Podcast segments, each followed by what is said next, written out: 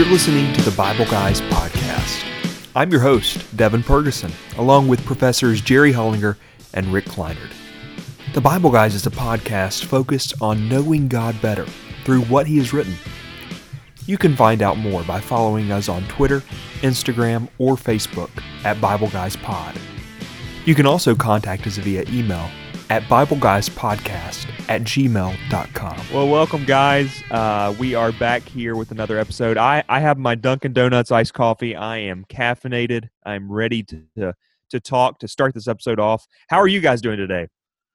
Hey, man, Great. doing good. I just got my Bible Guys mug in the mail this week. Um, I ordered it at the beginning when we first launched the store. I got, I ordered it, and I ordered my daughter some you know, the Bible Guys stickers and things like that.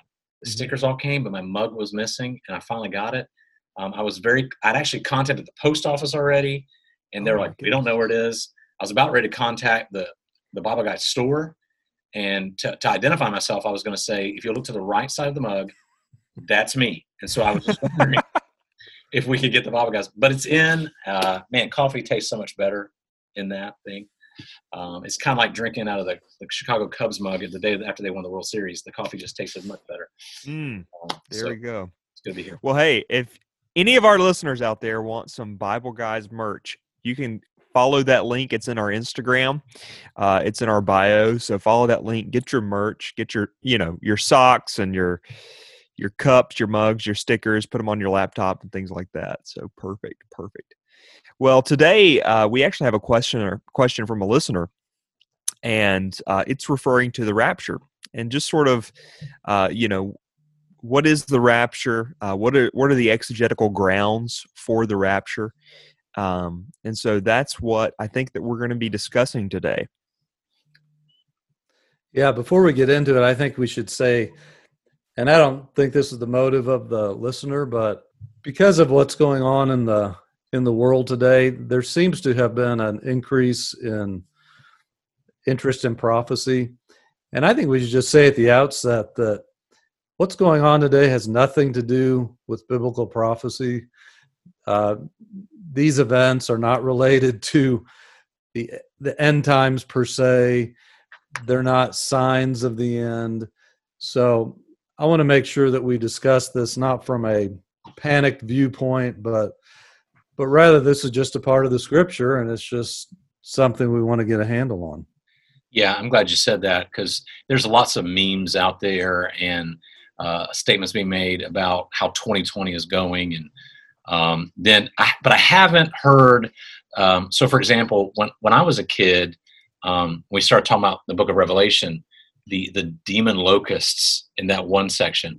Um, I was always taught. I had. A, I remember a teacher teaching me one time that that was the Apache helicopters that were right big and pro. You remember that? Um, absolutely haven't heard that applied to murder hornets uh, quite yet. Um, but I'm glad you meant. I'm glad you. Let's kill that whole thing. That sounded so jerky. Let me just let me just start with my statement here. I'll just pick back up. Um, I'm glad you said that, Jerry, because um, there there is an interest in that. Matter of fact, I saw something recently um, on social media um, from a, a friend of mine who uh, is would be considered maybe post trib, which we'll explain what that means in a minute and uh, his his his post was, "Man, I'm really hoping pre-trib is right," uh, as as he's talking about the things we're facing again. But like you said, there's what we're facing right now isn't the fulfillment of biblical prophecy. Uh, it's a it's really an example of just living in a, a sin cursed world. Um, right i mean ever since the beginning of time there have been societal issues there have been um, wars there's been disease these you know i mean that's as you said that's just part of living in a fallen world Yeah. and we want to be careful not to read the headlines into the bible Mm. and so we want to be careful there but but i think other than that disclaimer a good place to start is just to define what we mean by the term rapture. So yeah, the uh, the term rapture uh, is is a term that is used uh, not really as this idea of ecstasy, but more like an event that happens where Christ uh, removes the church from the world, uh, you know, in the clouds to meet the Lord in the air is sort of sort of the um, the phrase from where which we get rapture. It's essentially just a theological term, and and as you said, it's the now Rick likes to get more violent with this. It's a yeah a a remove. It's a forcible removal of the church from the world yeah, when I teach this to students, when I, when I teach this in my classes, I like to, because they're so familiar with the term rapture, I prefer to use the term snatching. It just keeps them awake uh, in class. When I say, okay, now when, when Christ snatches the church, it just, they, they just, it just gets their attention. Yeah, so the church is removed from the world, they and they go to be with Christ. And there are a lot of people that agree with that. In fact, most theologians do. Really, the issue typically of debate is when does this event occur? And on that, there have been numerous views over the years. Yeah. So maybe it's best that we go ahead and start talking about what those are uh, before we kind of give ours and the reason why behind it. Um, our plan is to um, kind of really just talk about today what it is and um, when it when we see in Scripture that it is occurring, and then and another podcast next week, we'll talk more about um, some objections to it. So let's kind of let's start with that idea of, of the, the major views. And depending on the time period, I mean, there, there's there's some added all the time. Um, yeah. But um, and we didn't really talk about this before, but some might see three views. Um, they're they're really actually five views. Um, so if we could, let's do the five views of those. Um, so let's start. Let's let's uh, start with the beginning one. The first view is what's called um, pre-tribulational rapture, or what is called pre-trib. Um, the pre-tribulational view of the rapture is that there's a period of time that is prophesied in Scripture in the Old Testament and discussed in the Book of Revelation of a period of tribulation, um, seven and a half, or sorry, seven years, two periods of three and a half years, seven years of tribulation that are uh, prophesied to come to the world, and that the rapture of the church will happen prior to that event, taking the church out uh, before that period, that tribulation period happens on the planet. Yeah, and one thing that's interesting about the pre-trib view, I think a lot of people assume that immediately after the rapture occurs, the tribulation will begin.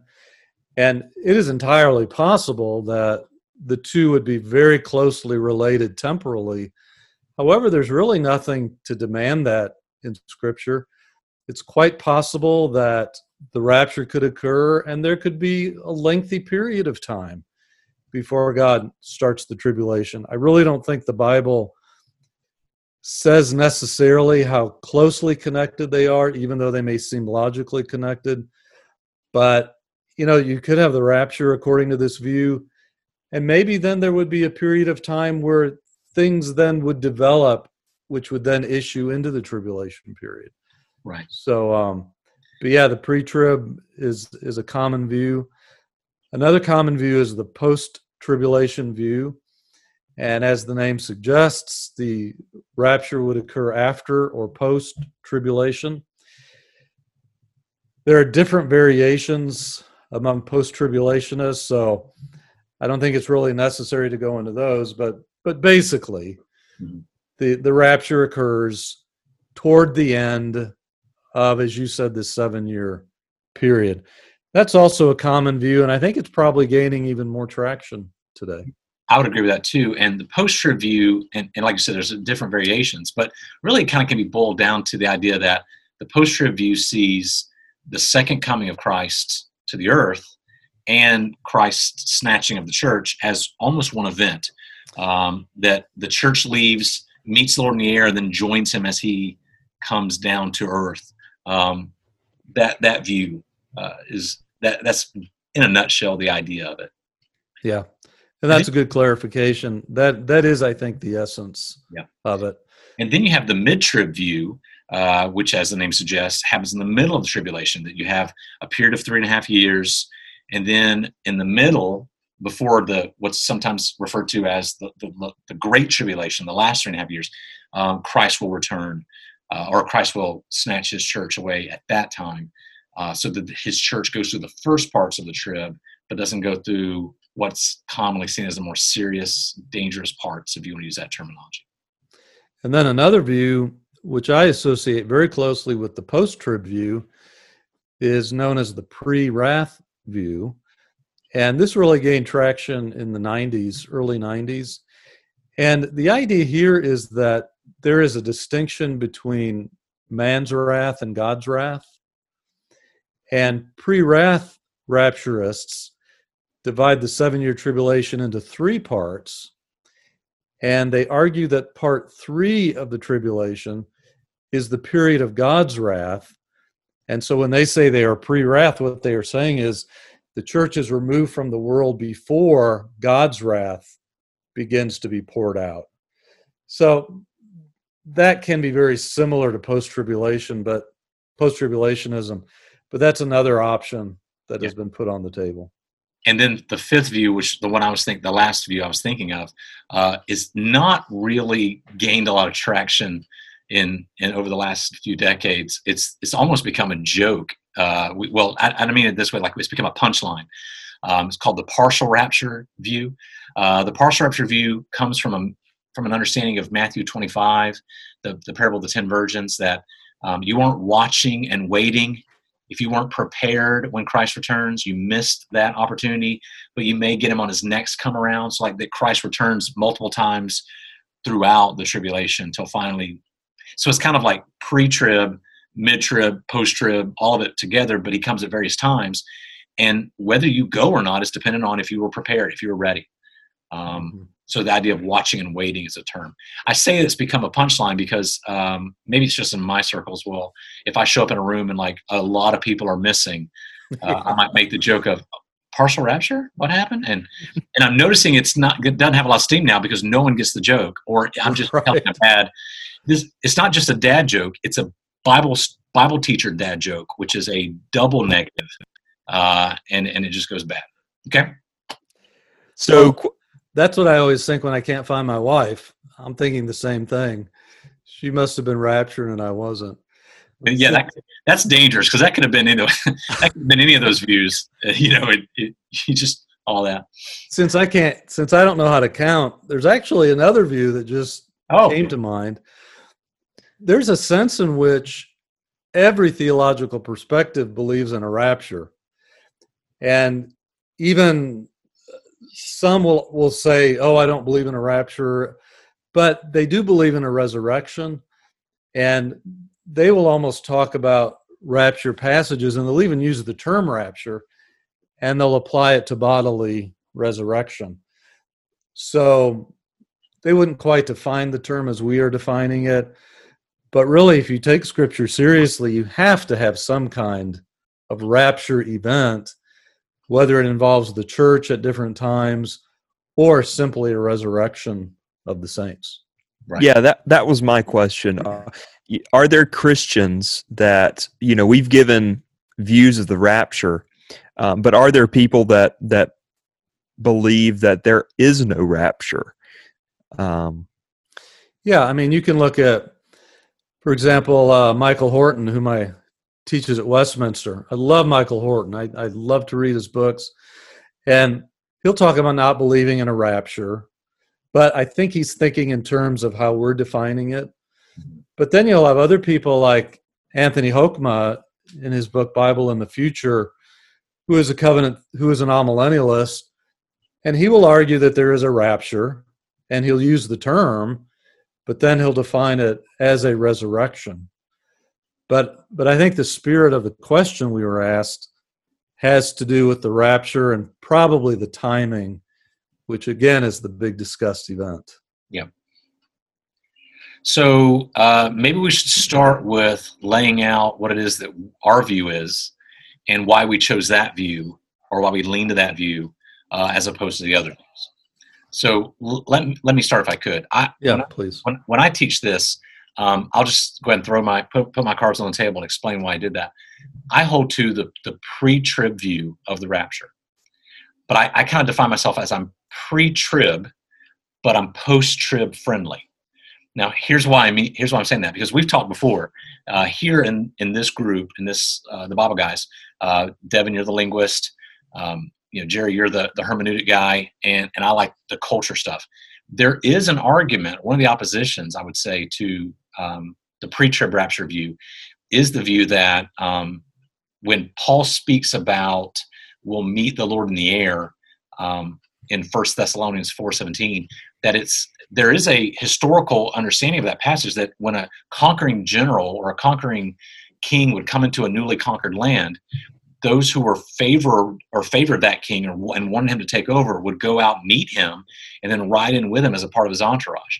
Um, so we do have support for that. So um, and that's the view held by the post-trib view. They said they say that that's what Paul that's what Paul is talking about in First Thess four seventeen. Not that he's going to come and snatch the church away, and then there's a period of tribulation later, but rather it's the same time as his coming. So I say I'm post-trib friendly. If I wasn't a pre-trib person, then I'm going to be a post-trib guy because of the evidence seems. So pre-trib is my my A game. Like that's what I really see the text saying. But if that's not true, then the text says B. You know, the the, the post review. But the pre-trib view does handle the text. I'm going to say this way: the text lends itself to it. Um, and I want to avoid saying that the pre-trib view handles the text better because you never want a theological system to handle a text. You want to get your theological system from the text.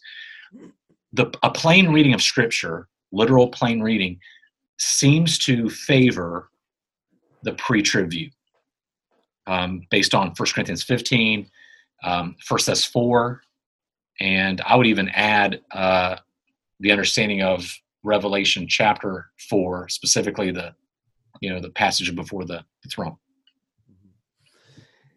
Yeah, um, that's interesting. You brought up the term meet in First Thessalonians 4, and that is one of the most common scholarly objections to pre-tribulationism. And I'd really love to hit that in our next podcast. Mm-hmm. Um, because I think that that objection needs to be dealt with. But I, like you, uh, I I favor the pre-trib view, and there are a number of reasons that I could give for that. Let me just kind of hit my main biblical ones, and and I'll I'll put these together. This does not exhaust them, but I think these are some of the key ones. The first is in First Thessalonians 1:10, where Paul is actually thanking God for the Thessalonians, and he's indicating one of the things he's thanking God for is that he had been hearing certain things about the Thessalonians, and one of the things he had heard was that these people had a reputation for looking for a deliverer who would deliver them from the coming wrath. And I take it that the coming wrath there is a reference to the tribulation and they are looking for one. It's actually a participle there. Um, they are looking for the one who will deliver them from that period. A second key passage is in First Thessalonians 5. And in First Thessalonians 5, Paul indicates that in verse 2, he is discussing the topic of the day of the Lord. Mm-hmm. And the day of the Lord is a very common concept, and it deals with among other things, not exclusively so, but it deals with, among other things, a future period of God's wrath. And if you drop down to verse 9, Paul says that um, the Thessalonians would experience salvation.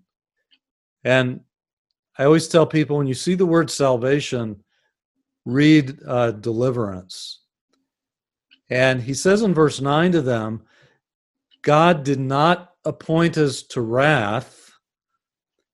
And in the text, we already know what the wrath is. It's the day of the Lord, day of the Lord's wrath, but to obtain salvation, or that is to obtain deliverance from.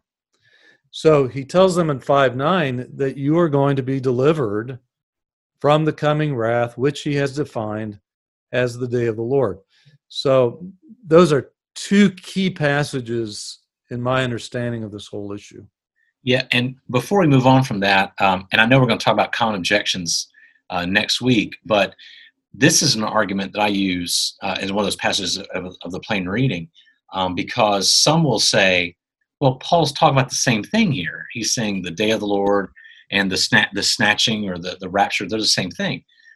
However, the there's a there's a purpose behind Paul writing First Thessalonians. He's he's even says it. Hey, you've had false teachers come in and tell you that you've missed it or that something's going on with the day of the Lord that that you you weren't aware of. They've had false teachers come in and teach them improperly. So now he's coming in to correct their misunderstanding. He uses that phrase, "I don't want you to be ignorant or uninformed of all this stuff." Mm-hmm. Um, so he he describes it and gives them gives them details. And in order to clear up confusion, he he's trying to show that these are this this event doesn't work the way they're thinking. It's like, for example, if I was going to help them understand the difference between, or if I was going to explain that the day of the Lord and the rapture were the same thing, uh, I'd put them together. But he does them separately. He puts one first, and then he starts talking about the day of the Lord.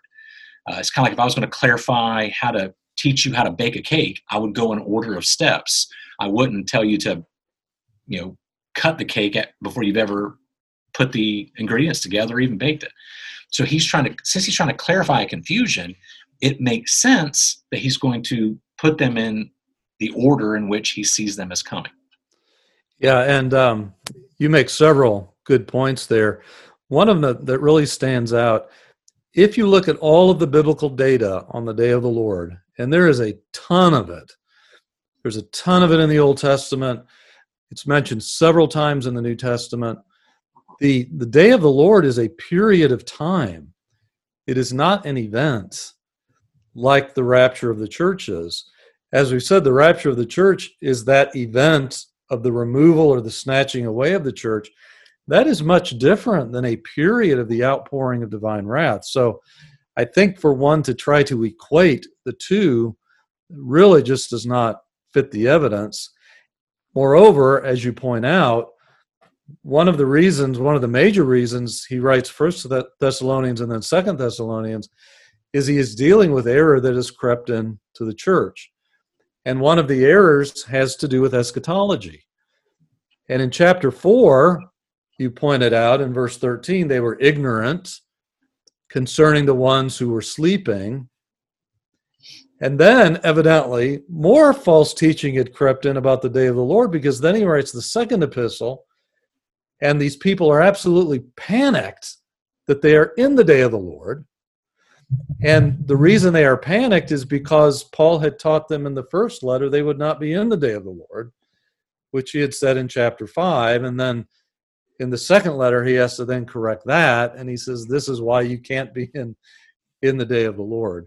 So, um, again, Thessalonians is a key body of material that really helps at least persuade me of the pre-trib position. Awesome, guys.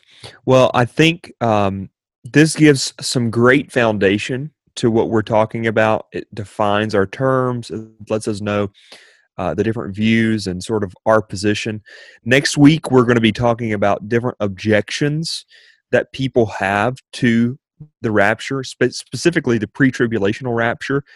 And please don't forget to subscribe, give us a good rating on your favorite podcasting listening service.